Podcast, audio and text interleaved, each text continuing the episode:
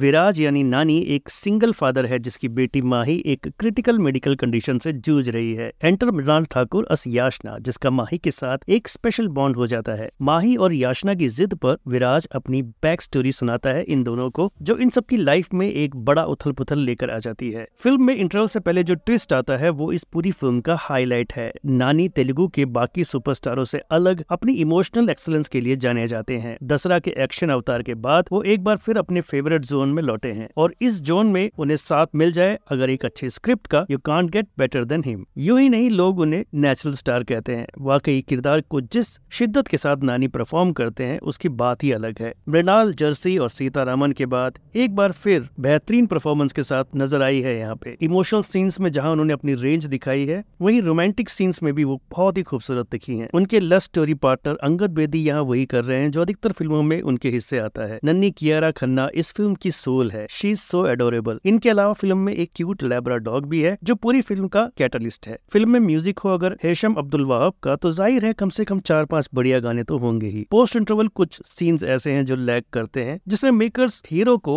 उनके फैंस की उम्मीदों पर खरा उतरने के लिए डांस भी करवाते हैं और एक्शन भी इन अननेसेसरी सीन्स को थोड़ा कट शॉर्ट किया जा सकता था क्योंकि फिल्म की लेंथ थोड़ी ज्यादा है हाय नाना को फिल्म की बात की रेटिंग रहेगी थ्री स्टार्स की